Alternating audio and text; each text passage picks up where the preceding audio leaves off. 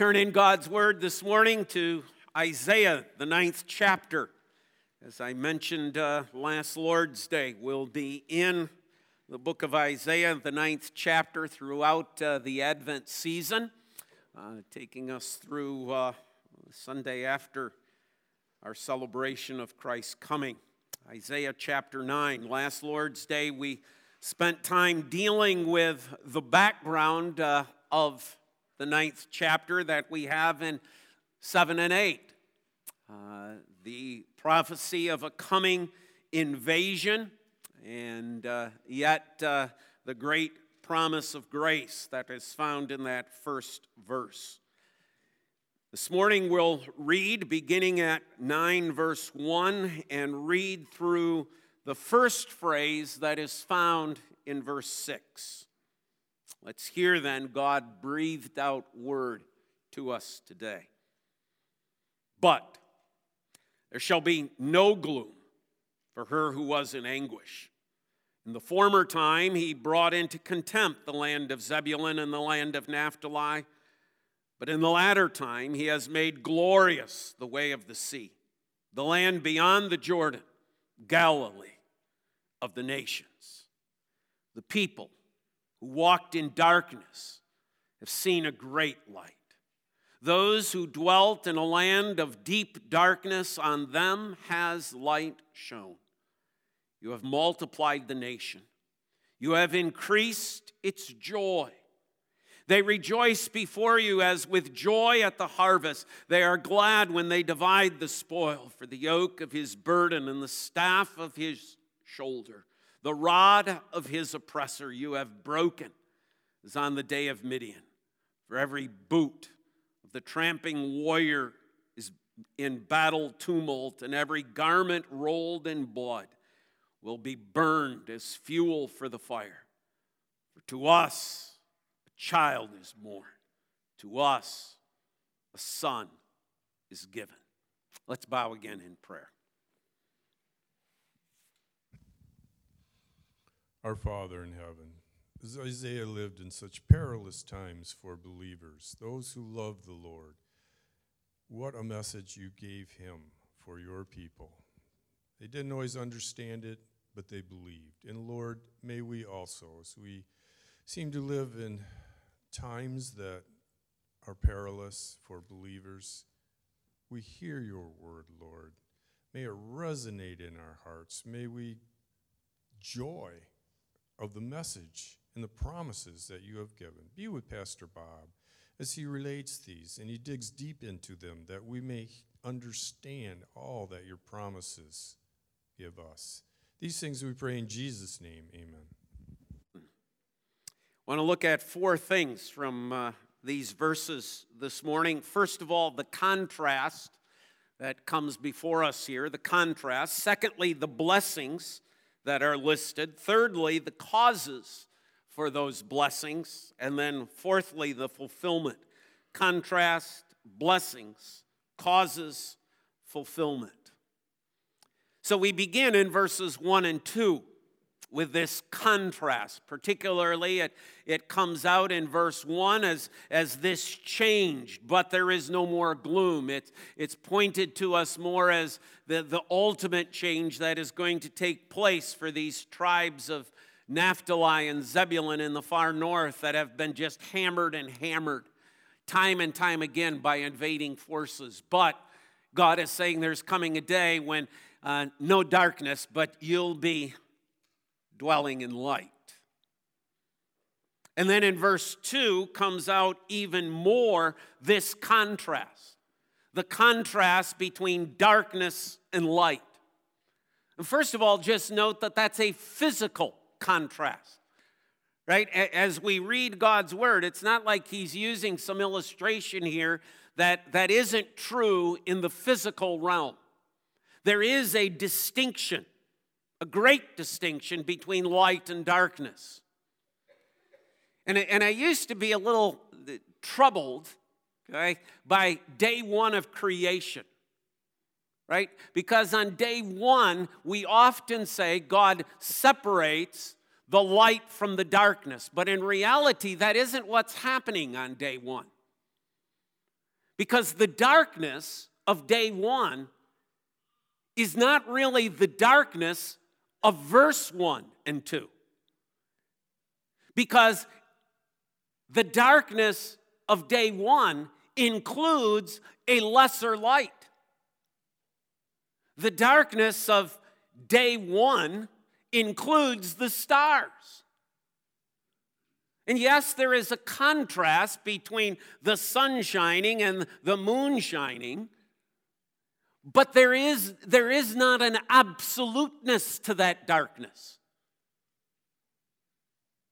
If we were to be in the Upper Peninsula, away from all of the street lighting and city lighting, on a night of which the moon is out, the stars are out, there are times in which you would probably say, I can't even really tell it's dark. A blanket of snow reflecting as well. That's not absolute darkness, is it?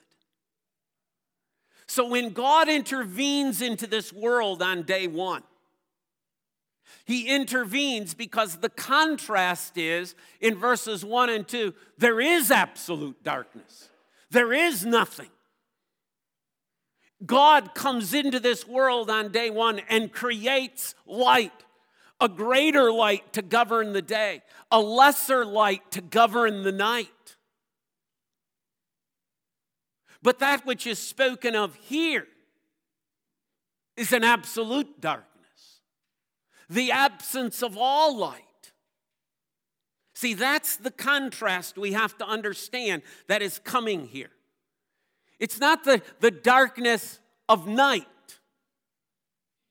because that still has light attached to it. This is the darkness that has no light. This, this is the darkness when you're on the cave tour somewhere in the United States, whether out west, Mammoth Caves, or one of the other ones that you per, perhaps have gone into, and you're in the bottom of that cave, and the guy hits the switch, and all of a sudden there is nothing. The absoluteness of darkness. And then even experts say, well, that's not really fully yet I'm not sure how you get darker than that, but I suppose it's possible. That's the contrast. The people who walk in darkness, an absolute darkness, have seen a great light. That's the physical contrast that God is placing before us here. And we need to understand that it was absolute darkness. Because not only is this a physical contrast, it's a spiritual contrast. That's really the point, right? Isaiah is, is not given here by the Spirit some lesson on science for us, although it applies to science. He's given to us a spiritual lesson. And he's teaching us of the absolute darkness that man is in because of sin. That absolute darkness under the curse, that absolute darkness of despair, that absolute darkness where there is no hope, where there is no comfort, where there is no assurance. Darkness, the people who dwell in darkness, the people who are clothed in sin, sin that is so covering each one of us that we cannot see.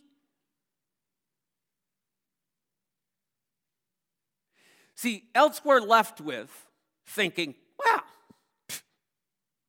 if the darkness is like the night, that's not so bad. I'm not that bad a person then. I'm not so bad. Look, there's even light in the darkness. I, am okay. I'll be all right. I, I really don't need the light. I got, I got the moon, I got stars. I, I don't really need light. I'm okay, I'll get along. And we have to understand that the spiritual way of understanding this is the physical way of understanding the absolute darkness and light. A contrast. Not partial, not gray, not somewhere in between. Because the spiritual picture, the spiritual picture is of our sin. But then there's also the light, the light that represents blessings and hope. The light that we read of in the Gospel of John I am the light of the world. To exemplify that, when, when Jesus utters that statement in John chapter 9, he heals a man who is blind, a man who cannot see. He can't even see. See, when you and I, and I've used this illustration before, but do it again. Just close your eyes. When you and I close our eyes, that's not what it means to be blind. Because you see, you, you and I see various degrees of light yet. There, there is, even though my eyes are closed, I'm still seeing light because when I put my hands now over my eyes, it got darker. Blindness is, the, is being incapable of even seeing that light when your eyes are closed. Because you see, when my eyes are closed, my eyes are actually still seeing. I'm not blind. Jesus, to illustrate the contrast that he is the light of the world, takes a man who is blind, allows him to see. Jesus saying, That is who I am spiritually. In the blindness of your sin, I am the one who provides light. The light shined into the darkness. John chapter 1, verse 5. Jesus has come, as we're going to sing at the end of the, the, the service, the light of the world. And you see, if we don't understand the absoluteness of this, then we're going to say, I don't need Jesus. Because you see, I'm not really blind. There's other means by which I can come to the light other than Jesus. So, Isaiah, through the Spirit, is setting us up here to see not only this physical reality, but the spiritual reality. And of course, that takes us into Ephesians chapter 5. I'm going to make a statement. Some of you are going to be blown out of the water by this statement, okay? Because, because it has other references in the theological world. I'm a two kingdom person. I'm a two kingdom person. I believe there are two kingdoms in this world. And the two kingdoms are these the kingdom of light and the kingdom of darkness. That's it. That's what the Bible describes for us as two kingdoms. There is a kingdom of light represented in Jesus Christ, there is a kingdom of absolute darkness represented by Satan himself. And we, Ephesians chapter 5, who were in darkness, have been called out of that darkness into Christ so that we might walk not in the darkness, but that we might walk in light and live a life of light to this world, to demonstrate to this world that we live in the light, not in the darkness. So we always have to think about the contrast. Am I living in contrast to the world? Is the way I speak in contrast to the way in which the world often speaks? Do I love my enemies? Because that's not what the world does. What kind of husband, what kind of father am I? What kind of mother, what kind of wife am I? In contrast to that which we see in the world. What kind of parent and what kind of child am I compared to that which I see in the world? What about what I spend my time with? What about the video games I play? What about my attitude towards life? What about what I do with the Lord's Day?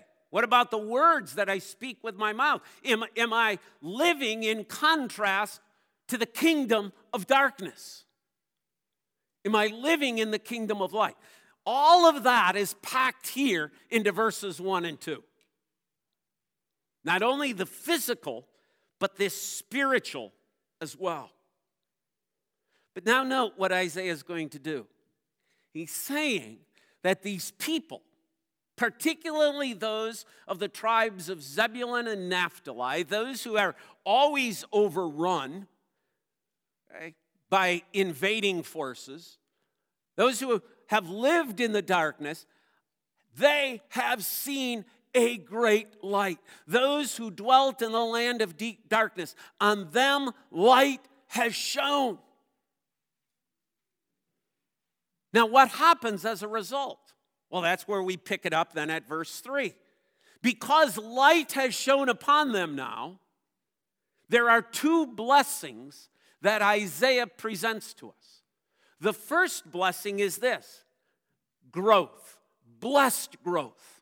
Verse 3 You have multiplied the nation. See, think about what invasion after invasion after invasion has done to this section of Galilee. It decimates it. It decimates it in terms of its population, in terms of its territory. This is the run over again and again and again part of the land. This is the chariots churning up. This is making that which is fruitful land unfruitful. This is stripping the forest bare. But it's also decimating the population. What is the blessing of the light shining upon this? A physical, numerical growth. God is going to bless them because the light is shining upon them. Because the light has come. You have multiplied the nation. This is what Isaiah is seeing in prophecy. This is what he's looking forward to. Yes, you're going to be overrun again, but, but, but God is about to do a great work. And even though you're decimated now, God is going to shine this great light upon you, and the nation, your territory, your population is going to expand immensely. See, this is God's promise to Abraham that all the nations will be blessed through you. All those people groups through that which is going to happen here in Galilee, through that which is going to take place in this decimated place. God is going to bless the world through this. Second blessing, you have increased its joy. Now look at the words back in verse 1 gloom anguish. Verse 2, darkness. Verse 2, deep darkness. What is God going to do? God is going to shine the light, the great light. What's going to happen? Well, rather than gloom and despair and agony, it's joy, increased joy. How great our joy! Joy, joy, joy. This is what God is going to do. And, and the Spirit now leads Isaiah to say, let, let me give you two comparisons is what it's like. Number one, the joy is going to be like the harvesters who bring in the crops at the end of a long, hard season of planting, of weeding, of nurturing, of reaping. But here's the increase Oh, the joy. We, we sort of try to mimic that in our country. We, we sort of try to bring that in, right, with Thanksgiving. But because so few of us have, have much of an agricultural bent or background, yeah, we kind, we kind of miss it a little bit, right?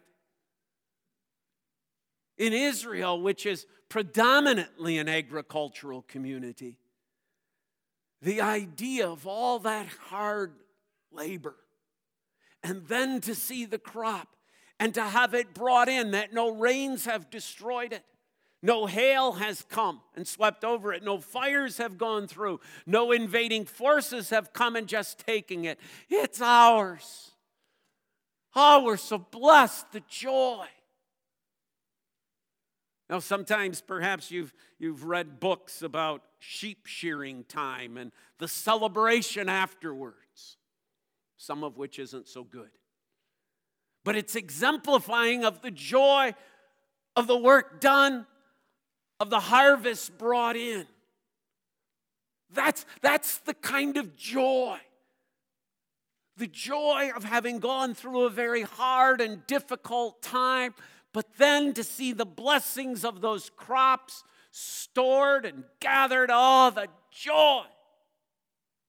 The second is the illustration of warfare. The illustration of the battles that are fought, the battles that are waged, the hard and difficult, methodical moving forward, the getting ready knowing that your life is on the line, knowing that you have to go out and fight the enemy.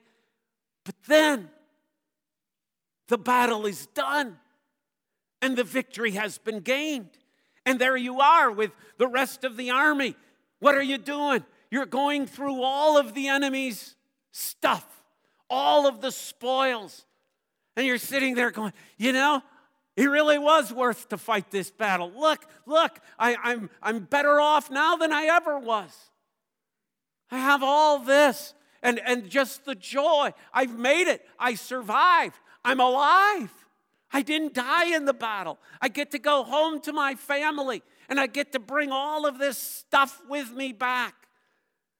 There's that joy of a victory won of a battle engaged in.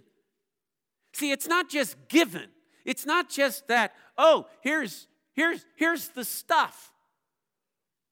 Right? We all know what happens when all we do is just give and give and give and give and give our kids stuff and they don't do anything to earn it.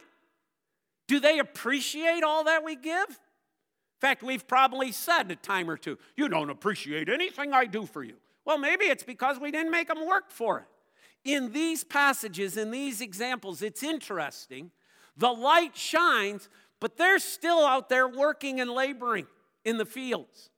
The light shines, God's blessings is, is there.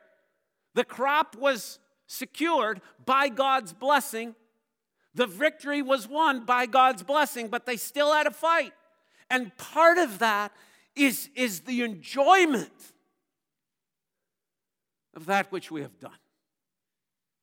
Joy, joy, joy, joy. That's the picture of the blessings. He's trying to give pe- these people pictures in their minds of what this joy is like. But of course, the joy that is spoken of here far surpasses the joy of a harvest or the joy of a war won because it represents spiritual blessings. Thirdly, then, are the causes. Why is there this joy? Why is there this celebration? Verse 4 For the yoke of his burden and the staff of his shoulder, the rod of his oppressor, you have broken is on the day of Midian. That's a reference, by the way, back to Joshua. That's a reference back to the, to the 300 in Joshua's army that, that simply blow their trumpets, crash their pitchers, and the army is, of Midian is thrown into great confusion. It's a miraculous thing, it's a God thing. They had to be obedient. They had to do what God commanded them to do, but it is God's blessing. What are the causes? That bondage is broken. Now, think of the message, right? We're, we're talking about those, those tribes up in the north. We're talking about Galilee and that surrounding area who always seem to, to, to be under either the Syrians or the Assyrians, the Babylonians, the Persians. And it goes on and on. The Greeks, the Romans, they're, they're always the first to get it. They're the ones who have no means of fighting back, as it were. They're, they're always in this bondage. They're always paying the taxes. They're always the one who, whose property is being confiscated. They're always the one who do all the hard work only to see it go over to some oppressor. They are under a bondage. And yet, the reason for this joy, this kind of joy at the celebration of a harvest, this kind of joy that comes in dividing the spoils, is a joy because that bondage is broken. Just like Egypt, when that bondage is broken. And they come out, and Miriam and the women are singing a song of praise to the Lord for his deliverance. Isaiah is, is saying, That's what's coming.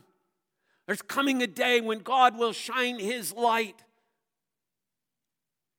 and our bondage is going to be broken. Not just the physical, no, the spiritual, the power of sin, death, and the grave are going to be broken. That's what Paul's dealing with in the book of Romans. He's telling us how the power of sin has been broken by the great light. In, in, in 1 Corinthians 15, he's telling us how the bondage of death and the grave is broken by the great light, by the one who said, I am the light of the world.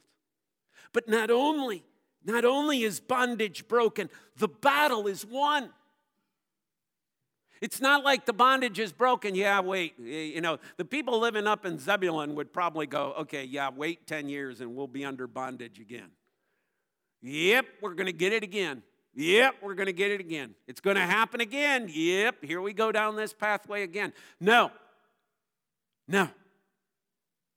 The point of the every boot of the tramping warrior and every garment rolled in blood, what's going to happen? Well, we just pass it on and, and somebody else will eventually use it. No, we're going to burn it. Why? Because the battle is won. The great light is going to come. And this great light that God is going to shine upon Zebulun, Naphtali, the region of Galilee, that great light is going to bring about a victory, a victory that is final, a victory that is complete, a victory that is thorough. That's the book of Revelation.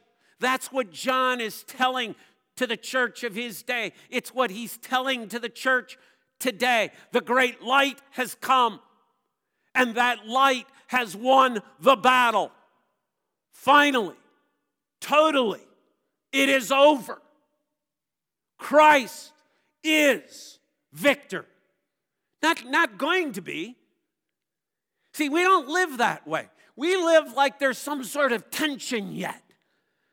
We live like somehow or another, maybe the kingdom of darkness is going to take over the kingdom of light again. Think of how negative we are and I include myself, think of how negative we are about that which is going on in the world today. We've forgotten the one who has won the battle. We don't live in a kingdom of darkness. And the kingdom of darkness is never, never going to take over the kingdom of light. Never. Because the kingdom of light has vanquished the kingdom of darkness. The book of Revelation is not about that which will be, it's about that which has already happened. Christ has won. Hallelujah. How great our joy. How great our joy. When is this all fulfilled?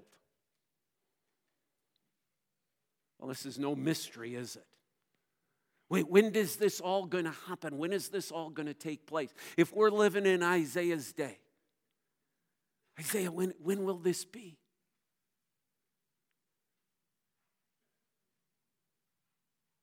For unto us a child is born, and unto us a son is given. When? When Christ comes.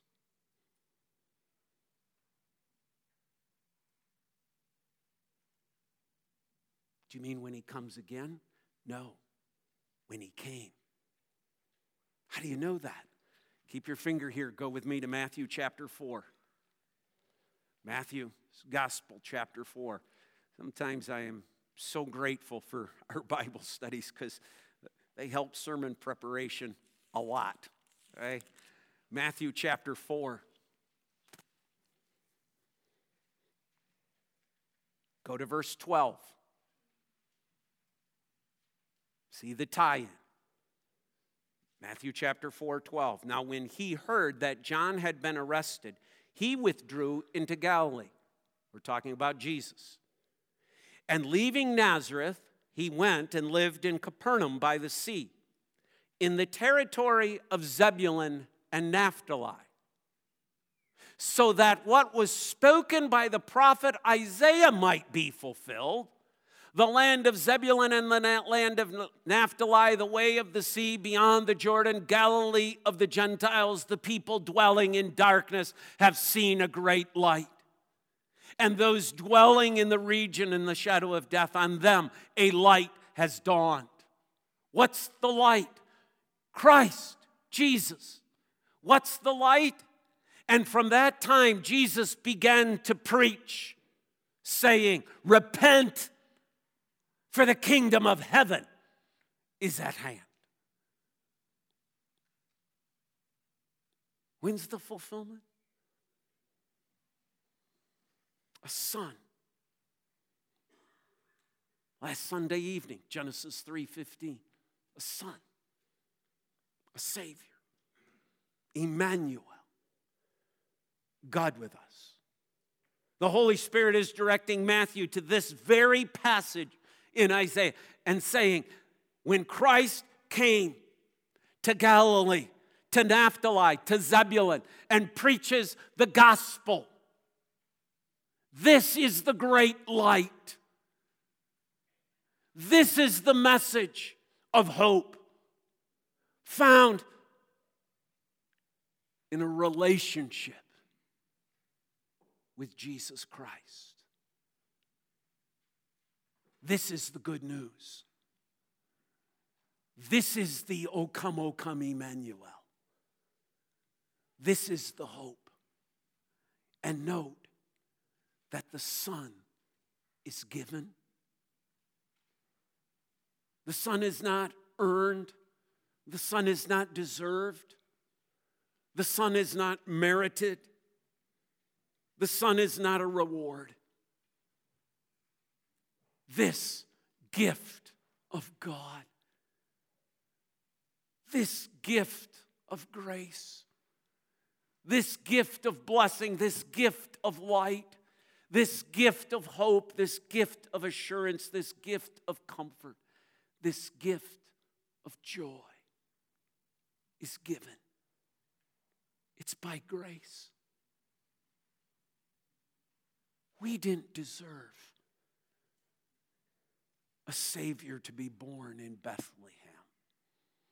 We didn't earn it, we were in darkness. God, in His grace, in His infinite, indescribable grace, has given a Son. How many Christmases have you celebrated in your life?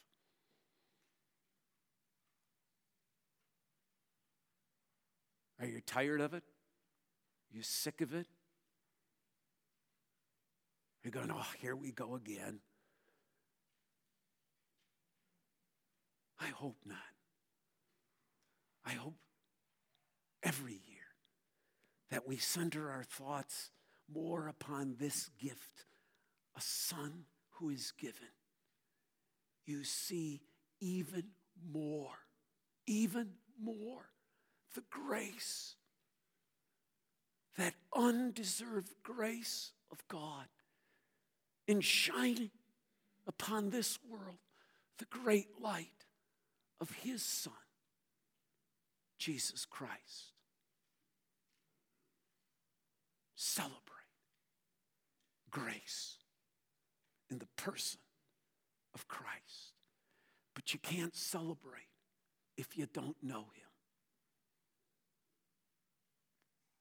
Come to Bethlehem and see your Savior, your King, the great light.